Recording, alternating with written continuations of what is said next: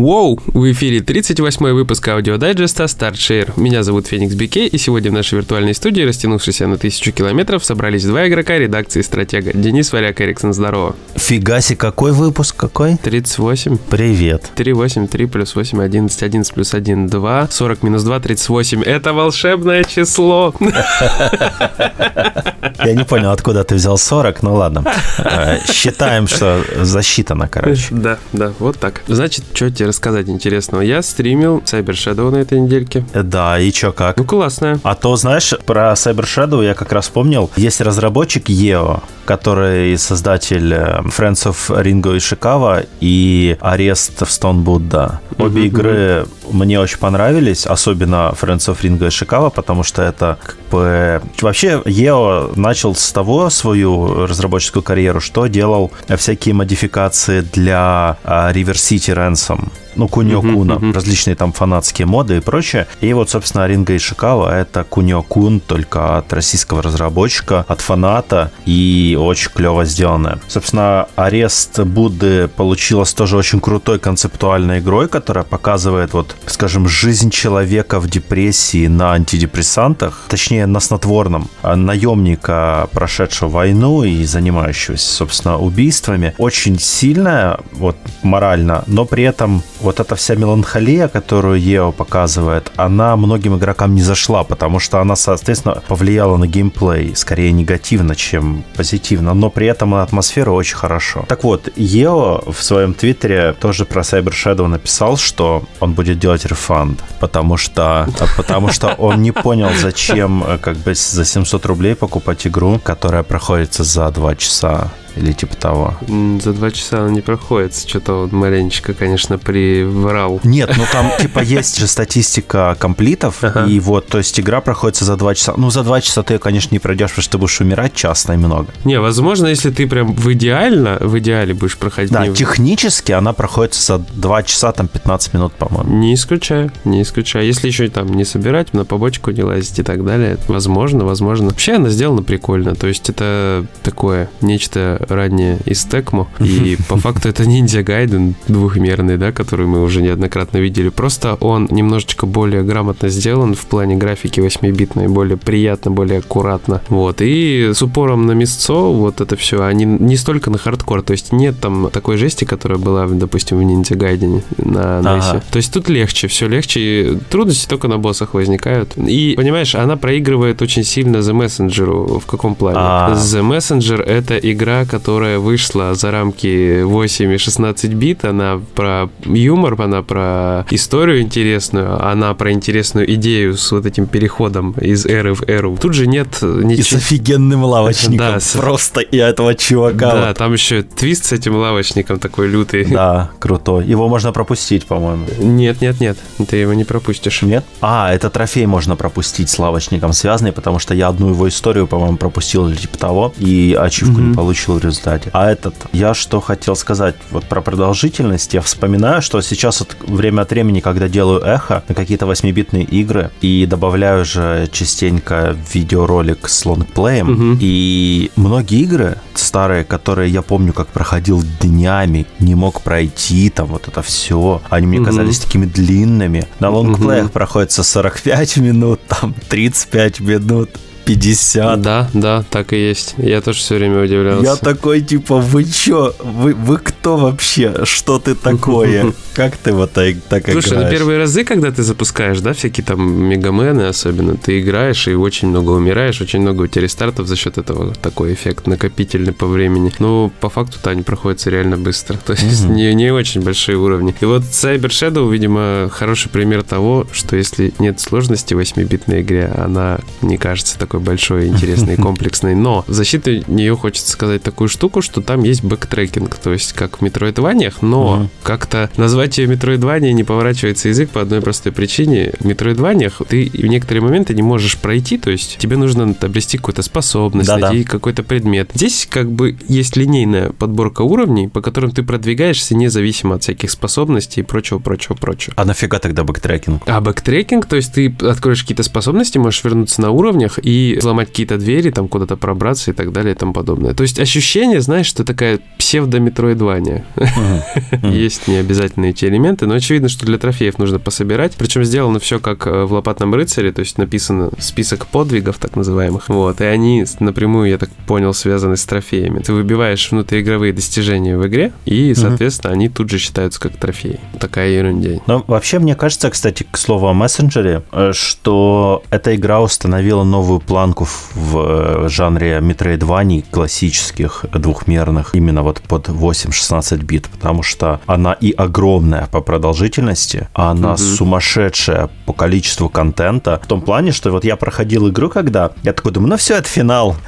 а, а, а там раз и еще столько же, даже больше, по-моему. Да больше, больше, это, наверное, где-то треть была. И я такой, вы чё, вы чё, офигели, ребята, как так? Она реально огромная, и в ней кайф находиться, и ты, и она большая не за счет того, что ты миллион раз умираешь, она просто большая, ты исследуешь. Она просто большая. Угу. В этом плане, конечно, Cyber Shadow очень сильно проигрывает, потому что это более такой линейный боевик двухмерный. Ну и, соответственно, угу. просто тут просто упор на ностальгию, на фанатов двухмерных игр подобных. И на Ninja Gaiden. Да, и на Ninja Gaiden. Ну, потому что ниндзя теории не делают, да, Ninja Gaiden. Да, так что мы, мы это очень ждем. Они, там они сказали, что они не Подожди, Team Ninja. Кто Ninja Gaiden делает? Я их постоянно путаю. По-моему, Team Ninja все-таки делает. Team Ninja, потому что Ninja теории это которые... Это Hellblade. Да, да, да, да, да, да. да. Я тоже путаю постоянно. Вот, созвучные названия, это вообще капец. Парочка студий, они такие у меня, да, постоянно путаются. Да, Team Ninja. Но зато я надеюсь, они делают седьмой Dead or Alive с еще лучшей физикой сисек, и я думаю, что это будет кайф.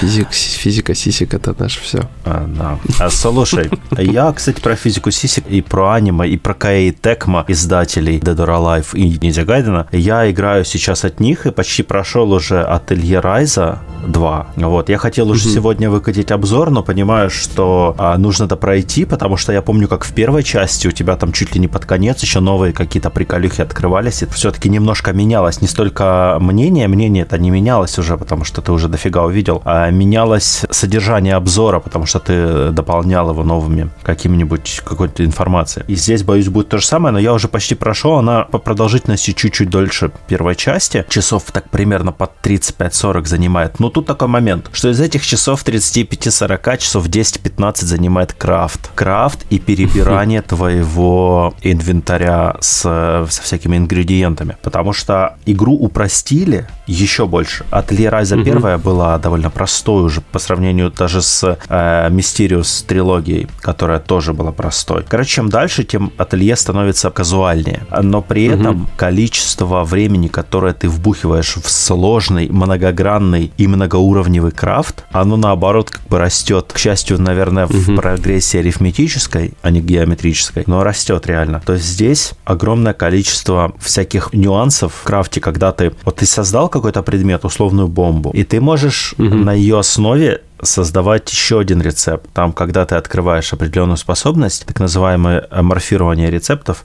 ты на основе одного создаешь один или два других. Угу. Потом ты эту бомбу можешь либо конвертировать в новый рецепт, либо ты можешь ее еще улучшить за счет специальных камней, которые ты добываешь, разбирая предмет. И тебе еще нужно сидеть и разбирать эти предметы, нужно тщательно выбирать, потому что ты можешь разобрать просто все подряд, а потом тебе что-то не хватит на крафт. И тебе придется идти на локацию и вспоминать вообще, где ты это находил. К счастью, в Rise 2 есть удобный справочник, он показывает список всех найденных предметов и местность, где ты можешь найти, а также инструмент, с помощью которого ты можешь собрать этот предмет. Там есть топор, есть серп, взрывной посох, обычный посох, ручное собирание, удочка, короче, дофига всяких mm-hmm. инструментов. И в этом, собственно, кайф ателье. Ты не столько смотришь за этими диалогами, потому что сюжет здесь очень простенький. Классическая деревенщина отправляется в большой город и ищет приключения, потому что там вокруг города руины, легенды, вот это все. Это такая сказочка японская э, с западным небольшим привкусом, но при этом харизматичные персонажи и очень увлекательный процесс исследования руин, потому что там загадок много немного ты их разгадываешь. И процесс крафта. Э, ведь э, с помощью крафта ты становишься сильнее, ты крафтишь новую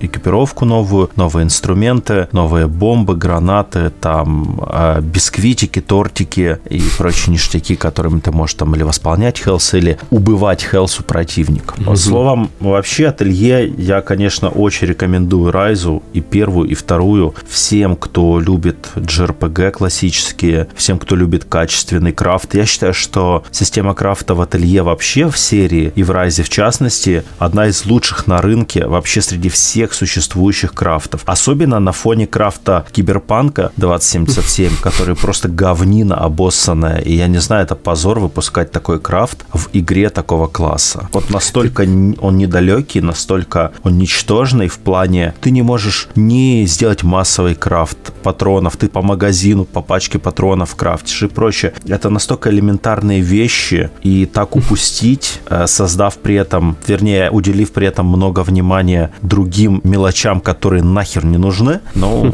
только поляки, наверное, так могут. Даже в Ведьмаке, по-моему, крафт был получше намного. Ты каждый раз говоришь слово крафт, а у меня почему-то в голове пиво. А, крафтовое пиво, потому что... Это, да, наверное, веч... вечер усталости, да. Я, видимо, же не о том думаю после ночной смены. Да. Хорошо, что не на ночной смене. Угу. На ночной смене я думал о том, как бы мне запустить Dragon Quest Tact, который на мобилке вышел.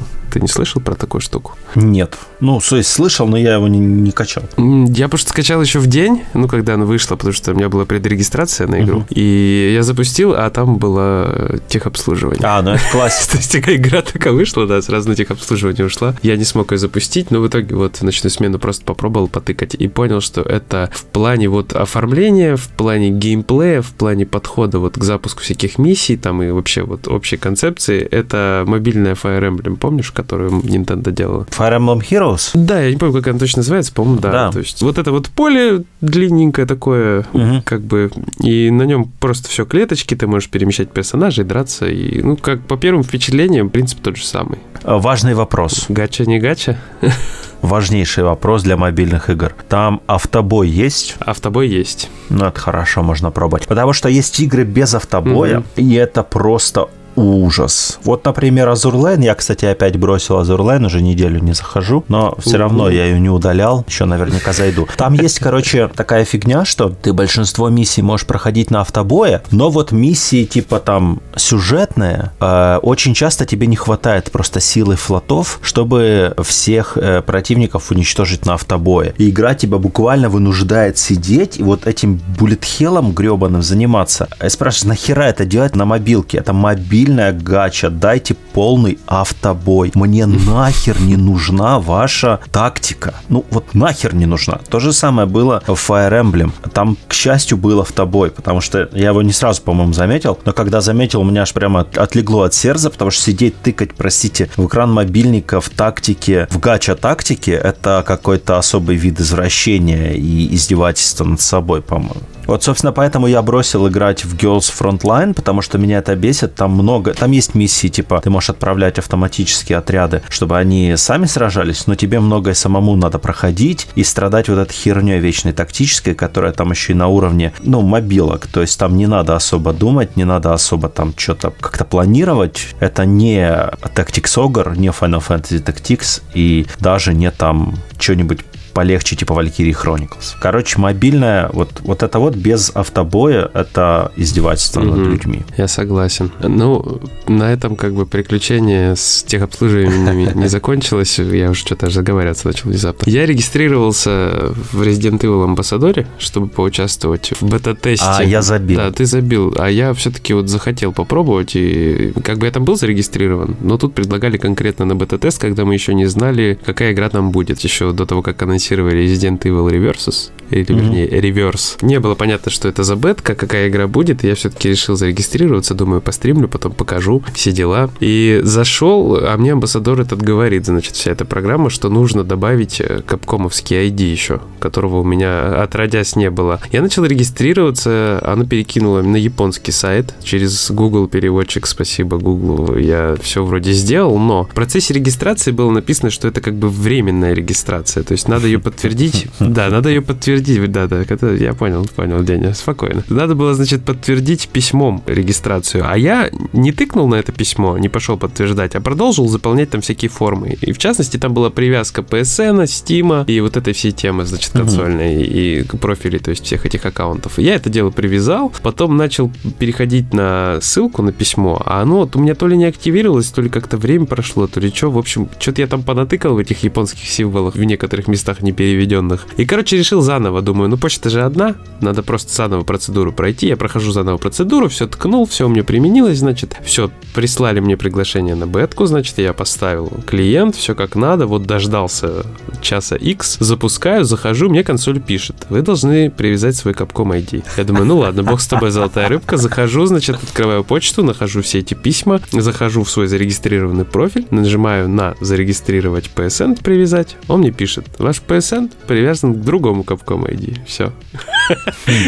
То есть к тому, который я заранее регистрировал на эту же почту, но не нажал нужную кнопочку. Как отвязать, я в душе не знаю. Просто как это сделать. И все. Я не могу просто зайти в бетку, я не могу в нее поиграть. Все. То есть меня побрили просто по-человечески. Вообще у Capcom с сервисами происходит какая-то вакханалия. Я не понимаю, как это. Я помню, когда вот они запустили э, Resident Evil Network, да, угу. и это было круто. То есть ты привязывал у меня был Steam мой привязан туда. Я когда угу. выбивал там всякие ачивки и прочие приколы в Revelations и Resident Evil 5, Resident Evil 6, по-моему, там э, ты на ReNet получал всякие очки. И за эти очки ты мог там фигурки прикольные, красивые покупать. Еще, ну это то есть косметика, полная косметика для твоего профиля ReNet. Но оно выглядело красиво. И плюс ты мог даже, по-моему, внутриигровые какие-то ништяки получать. Но это было сколько-то там лет назад, да? Угу. Сейчас я захожу, ну, то есть мне приходит письмо на почту. Я зарегистрирован в программе э, Resident Evil Ambassador. Угу. Мне приходит приглашение на регистрацию на бету. Рье реверс. Я говорю, хорошо, я захожу, оно меня определяет, ну, то есть определяет правильную почту, определяет правильный угу. ID. И она мне говорит, простите, ваш ID не зарегистрирован в программе Амбассадор. Но мне же на почту приходит письма от Resident Evil Ambassador. Ага, ну, это я видел. Это? Там надо провести процедуру миграции, короче, так они Я назвали. сделал, оно не хочет нормально проводить. Ты понимаешь, такое впечатление, что оно еще и создало два абсолютно одинаковых ID. Одина варяга Эриксон с почерком, все. И оно их не может объединить на одну и ту же почту. Два... Как такое может вообще происходить, я не знаю. Вот так. Вот. Но Магия. это дичь. Capcom нафигарили каких-то своих сервисов. Ambassador, Capcom ID старый, Capcom ID новый, Resident Evil Network ID, куда тебя не пускает, потому что я туда захожу, мне говорят, вы не зарегистрированы, пошел нафиг с Новым годом. Я такой, типа, что за, что за херь? У меня же аккаунт был с кучей призов, с кучей очков и прочих приколов. А нам похеру. Ну, то есть Capcom творит какую-то э, дичь. Я не знаю, чем они занимаются там. В общем, ну так вот, суть еще знаешь в чем? Что Дима хотел взять и постримить mm-hmm. эту игру, но у меня есть теория, что он зайдет, и оно скажет, ваш Capcom ID привязан к другому профилю, не тот, который прошел на бетку. Потому что ему не прислали код на бетку. Короче, это дичь. Но я посмотрел геймплей, на самом деле. Я изначально как бы был в сомнениях, так же, как и ты, думаю, так же, как и добрая половина честного народа. И, блин, ну, не та эта игра, в которую как бы хочется бежать, стремиться играть. Как-то вот они уперлись в мультиплеер. У них предыдущий-то мультиплеер специфический был. Но тут прям очень очень специфический. Слушай, мне кажется, я могу ошибаться, конечно, но мне кажется, что лучшие мультиплееры были в пятой и шестой частях. Ну, ты имеешь в виду именно... То есть после пятой Mercenaries именно. И в шестой угу. части был клевый мультиплеер, мне он очень нравился, мы зависали с другом довольно много. Там было, например, вот эти выживания в волнах, потом, когда ты врывался к другим игрокам в это выживание угу. и брал на себя роль зомбака рандомного, причем ты мог там возродиться каким каким-нибудь убогим, э, слабым зомбаком медленным, а мог каким-нибудь мощным чуваком возродиться и там люлей раздавать. Вот это было клево. В шестом Резидент... Я помню очень хорошо, что шестой Резидент... А, и Revelations. Вот в Revelations мультиплеер кооперативные задания были офигенные. Зачем Capcom лезет во все эти вот выделенные мультиплеерные игры-сервисы? У них Monster Hunter есть. Алло. Сделайте Resident Evil по образу и подобию Monster Hunter. И оно Нифига. зайдет. Думаешь? Уверен. Мне кажется, просто они изобретают велосипеды сильно очень стараются. И я думаю, им обидно, что у них есть такая мощная, известная франшиза, но по ней нет какого-то такого супер мультиплеера. Потому что сразу вспоминается этот Operation Raccoon City, по-моему, она называлась. Да. Кооперативная. Да-да. По логике, кооперативный резик. Ну почему бы и нет? Но по факту-то все грустно было. Грустно было из-за сюжетки, грустно было из-за управления, но идея-то хорошая была. Реализация подвела. Вот в чем Мгм. проблема. Мне кажется, что по образу и подобию Monster Hunter можно сделать Resident Evil, а именно делаются отряды из э, до четырех там игроков, например, и делаются отдельные города, миссии в городах, и ты высаживаешься, вот как The Division, например. Вот по Мгм. такой же системе сделать Resident Evil. Пожалуйста, бесконечно. Ты высаживаешься, или как Destiny, допустим, но от третьего лица, только, пожалуйста, ни в коем случае от первого лица не надо делать мультиплеерный Resident, ни в коем случае, господи, я перекрещусь даже. А вот, э, не надо. Значит, ты высаживаешься в город отрядом, и вы идете, уничтожаете зомби, уничтожаете там, выполняете миссии, например, пробраться в какую-то подпольную лабораторию Амбреллы, еще каких-то террористов там грохнуть, которые украли Т-вирус. Слушай, ну серьезно, миссии для Резидента, по-моему, придумать можно просто сесть и придумать. Нам, по-моему, квест было сложнее придумать, чем миссии для Резидента. Так что я не знаю, что они там особо возятся, тут все на поверхности, и такая игра, я уверен, если нормальный сюжет прописать, то она выстрелит, и в нее будут играть. И еще и геймплей э, заточить хороший, какой-то динамичный, замутить там в стиле того же шестого Резидента. Но я люблю шестой Резидент, сразу говорю, я знаю, что много людей его не любят почему-то. Я его очень люблю, мне нравится, доставляет геймплейно, доставляет атмосферой, доставляет четырьмя разными компаниями, которые каждая от друг друга отличается. Вот, я доволен. Ясненько, все ясненько. Ну, я как бы думаю, что мне особо больше добавить нечего. Кое-что напишу. Слушай, да мне тоже, наверное, добавлять-то нечего. Что-то еще оставлю на, на то, чтобы написать. Да, у меня, считай, вся неделя прошла в Hitman 3, который я уже обзор написал. Это великая игра, если не залазить в VR, потому что VR говно убогое в нем. Значит, э, и в ателье. То есть вот у меня две игры фактически. Ясно. Ну, ладно тогда. Всем, в общем, пока. Спасибо, что слушали. Оставляйте ваши комментарии и отзывы. Вот, Денису желаем здоровья. У нас лечится, продолжает выздоравливать. Сами тоже, ребят, не болейте. Да, сегодня последний укол цифтриаксона будет вечером. А в понедельник пойду делать рентген и сдавать на заново анализы крови, чтобы проверять, что у меня там с легкими происходит и вообще. Ой, я чувствую, Диме придется очистить дорожку, а то мне тут за дверью что-то ребенок разрался. Лишь бы Диме не пришлось занюхать дорожку, чтобы смонтировать. Да ладно, надеюсь, все будет хорошо. Дима, привет. У нас тут 30 минут получилось, но я думаю, ты сократишь. Да, мы собирались и разговаривали, что не о чем нам говорить. Да, не о чем. Ну, так, как обычно. Да, да. Ладно, всем пока. Всем пока, всем спасибо. Берегите себя, будьте здоровыми и заботьтесь о, об окружающих, особенно о родных и близких. Всем пока. Не болейте, пис. Peace.